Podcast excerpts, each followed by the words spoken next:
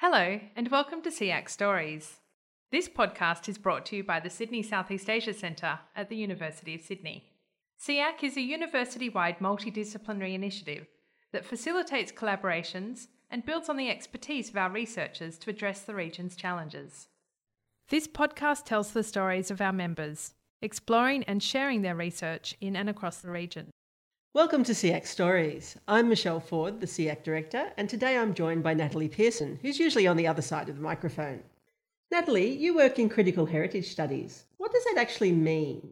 Hi, Michelle. Thank you for having me. The study of heritage has traditionally been dominated by Western, predominantly European experts in history and archaeology and art history. So, critical heritage studies is trying to go back and rebuild that from the ground up and think about heritage more inclusively, um, with more transparency, more reflexively. So, it's about questioning everything that we understand heritage to be and really interrogating the power relations behind that heritage.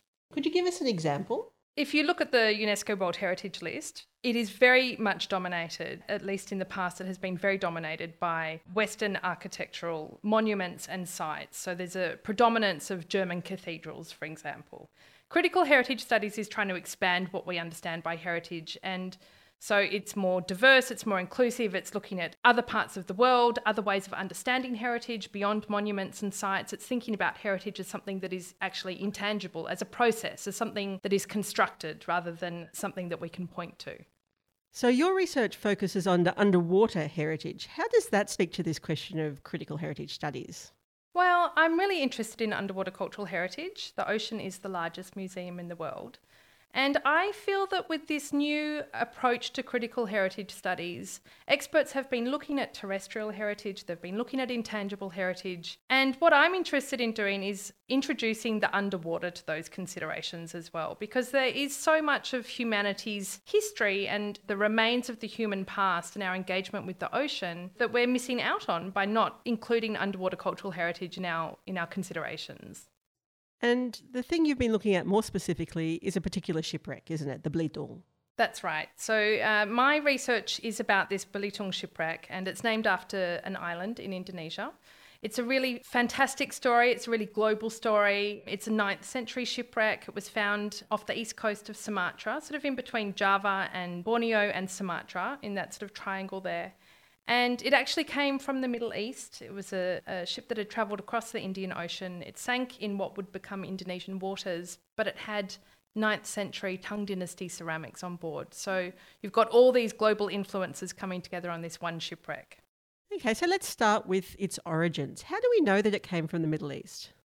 We have to assume that it came from the Middle East. We don't definitely know for sure. There's no shipping register, there's no log that we can look at. We don't even know what this ship was called when it was first sailed. You know, we've given it this name, the Belitung. But we can start to get an idea of where it came from by looking at the way the ship was constructed. And it's quite astonishing that we've been able to determine that, given that it's been lying underwater for over a thousand years. Uh, and if you look at the way the hull is constructed, it's absolutely incredible. It's stitched together using natural fibres, probably coir from coconuts. So there were no nails used in its construction, no iron, nothing like that. It was all sewn together and these hull construction techniques are something that we do see a lot in the Western Indian Ocean. So, using a combination of research about where the timbers came from and how the hull was constructed, we assume that it came from the Middle East, probably somewhere around Oman or Yemen. And the next part of the puzzle is its cargo. Can you tell us a bit more about it? Yeah, its cargo is really spectacular. I don't want to use the word treasure because that's one of the tropes that we come across a lot in shipwrecks that I, I try and avoid actually. But of course, there was gold and silver on this, this shipwreck. But actually, the most spectacular element of the cargo was the ceramic cargo. They believe that around 70,000 objects were on the ship when it went down, when it was wrecked. Uh, about 60,000 of those were recovered, and almost all of them were ceramics. And of those, most of them were particular type of bowl from Changsha. And in your book, you refer to this as something of a floating IKEA. Where did that metaphor come from? I came across this metaphor actually when I was doing a tour of the Asian Civilizations Museum, uh, just as a member of the public, and one of the wonderful docents there described the shipwreck to me as a floating IKEA.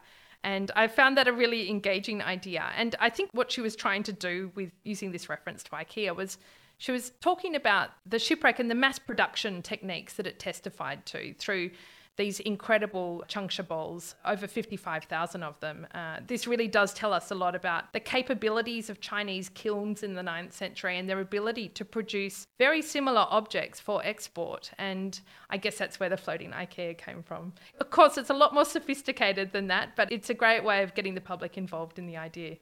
And where were these bowls headed? Where was the cargo destined for? Oh, that's such a difficult question to answer. We're not sure. We think that uh, some of the cargo may have been destined for Java for further trade before the ship returned to the Middle East. We can't know for sure. Certainly, the southerly location of the wreck down near Belitung Island near Palembang suggests that it was not going through the Malacca Strait straight away. It was probably trading with Java and then probably going back to the Middle East. But we do know that there was a Middle East market involved at some point because so many of the ceramics, particularly the green splashed ware, and a lot of the ceramics have lozenges incised on them as well. A lot of these are Middle Eastern motifs and things that would appeal to the Middle Eastern market. So probably Java and then the Middle East. But it didn't make it there, did it? Because it was wrecked. Can you tell us a bit about the salvage? Local fishing communities on Belitung Island first became aware of what they called this reef where jars grew. So they were trying to catch fish and sea cucumbers and trepang, and they kept pulling up bowls, right, and ewers. And so they're aware that there was something down there, and there was a precedent for Chinese ceramics in Indonesian waters. So they they were aware of it, and there were a couple of commercial maritime exploration operators on Belitung Island at that time, and they were able to apply for a survey license and then a salvage license, and that was legal in Indonesia at the time. So they did that, and the first salvage took place in 1998. Quite an incredible time in Indonesian history, with Suharto falling from power in May, and then this shipwreck with all these Chinese ceramics being brought to the surface sort of around August. And they had a break for the monsoon, uh, and then they recommenced salvage operations again in 1999. So it was a very quick salvage. They were dealing with the weather, they were dealing with the political climate in Indonesia there were looters around. And so they did recover the objects faster than you would see in a regular maritime archaeological excavation. So we don't talk about this as an excavation, it was definitely a salvage. They brought the objects to the surface, and then the onus was on them to somehow find a way to desalinate them, store them, conserve them. And there were thousands and thousands of them. So it was very quick, but it was controversial in other ways too, wasn't it? Yeah. So if we're talking about underwater cultural heritage, it's really important to be aware of the 2001 UNESCO Convention on the Protection of the Underwater Cultural Heritage. And you'll note here, I've said that the salvage took place in 1998 99. The convention wasn't introduced until 2001, so it actually wasn't in place when the salvage was done. And actually, Indonesia is still not a signatory to this convention, nor is Australia or America. But there were certainly discussions taking place in the international community at that time in the lead up to this convention and these discussions, which came through in the convention, were about banning commercial exploitation of underwater cultural heritage, making sure that it wasn't looted or treasure hunted, and preferencing in situ preservation as the first option. So, in situ means keeping the hull and the cargo underwater and protected. But of course, that didn't happen. Yeah, so it didn't comply with the international community's expectations. This became a problem later, didn't it? Can you tell us about the role of the Smithsonian in the story of the Belitung? So, the Smithsonian controversy brought this shipwreck into the realm of big international controversial exhibitions. After the shipwreck was salvaged and conserved, it was actually conserved in New Zealand. Seabed Explorations, the commercial salvage company, sold it to Singapore for $32 million. And Singapore had to figure out a way to display these incredible objects. And they came up with this idea of an international travelling exhibition called Shipwrecked Tang Treasures and Monsoon Winds. So, really evocative, beautiful title. It had this gorgeous catalogue.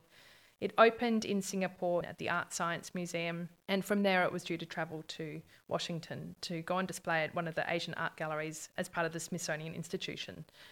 But just before the exhibition was due to travel to America, this storm of controversy broke out. Somebody has referred to it in an online blog as a storm in a Tang teacup, but actually it was a much bigger storm than that.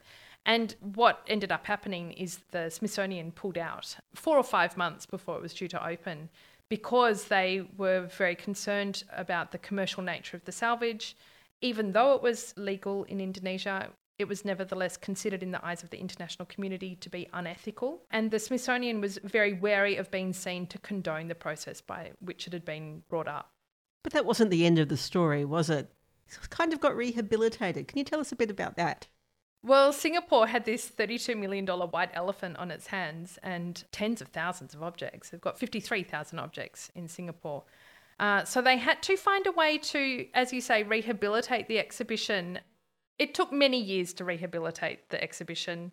One of the important things that Singapore did was to transfer it from the tourism portfolio to the heritage portfolio. So these were no longer objects about tourism and attracting people to museums. They were recognised as heritage objects. And they were permanently installed in a dedicated gallery at the Asian Civilizations Museum right on the riverfront. It's a beautiful display, it's there permanently, but because they've got so many objects in their collection, they can also afford to loan objects through international travelling exhibitions as well. And even though the Smithsonian pulled out, the Asian Civilizations Museum has been able to partner with other organisations, including in America, the Asia Society in New York. So they did get their American debut. They've travelled to Canada, the Netherlands. They've just opened in Shanghai, which is really interesting because the Shanghai Museum was one of the ones that was interested in purchasing the objects in the first place. So they have gone on to have these other lives since the Smithsonian controversy. And I guess that's what I'm really interested in with my research is not just where the objects came from and where the ship came from and, and the wrecking event, but how since their salvage they've taken on other trajectories, other meanings, and how we've ascribed other types of value to them. Something really strikes me, and that's the absence of Indonesia in your account so far. Where is Indonesia in the story of the Belitung? Indonesia had in place from 1989 to 2010 this domestic legislation that permitted the commercial salvage of shipwrecks in its waters. Quite a few shipwrecks were brought up under that legislation, and some of them were split up and sold. Horst Liebner has written an amazing research thesis on what happened to the Cirebon shipwreck. There's also the Intan shipwreck. There are very historic, archaeologically important shipwrecks in Indonesian waters, but since 2010, Indonesia introduced a moratorium on commercial salvage in its waters. They're taking steps now to reinvest in their maritime archaeology capability and to do better displays of the objects. So they've opened the Marine Heritage Gallery in Jakarta, for example, and you can go and see some objects from these shipwrecks there. But you're right, Indonesia is quite absent from these discussions, which is a shame because the Belitung shipwrecked in Indonesian waters for a reason, because in the 9th century there were important trading networks and exchange networks and seafaring networks. And by talking so much about the Middle East and the Smithsonian controversy and Singapore's purchase of the objects, what does get missed out is the role of Indonesia, both in the 9th century and now in managing its underwater cultural heritage. And that's something I'm really interested in exploring more. So it sounds like you know, there's a lot of international interest in the management of these kind of objects. So, as you said at the beginning, it seems like they're very important. But what do they tell us about those broader political, geopolitical tensions? Well, I think one of the reasons the Belitung shipwreck has been so interesting from a research perspective is how many different narratives it brings in. So, we've mentioned many different places and countries and institutions in this discussion already. And, and to me, it seems like they all want to tell the story of the Belitung from their own perspective in their own way and to appropriate the narratives that they see as important to their national project. So, for Singapore, that national project that national narrative is about Singapore being the lodestone on which Southeast Asian maritime histories turn.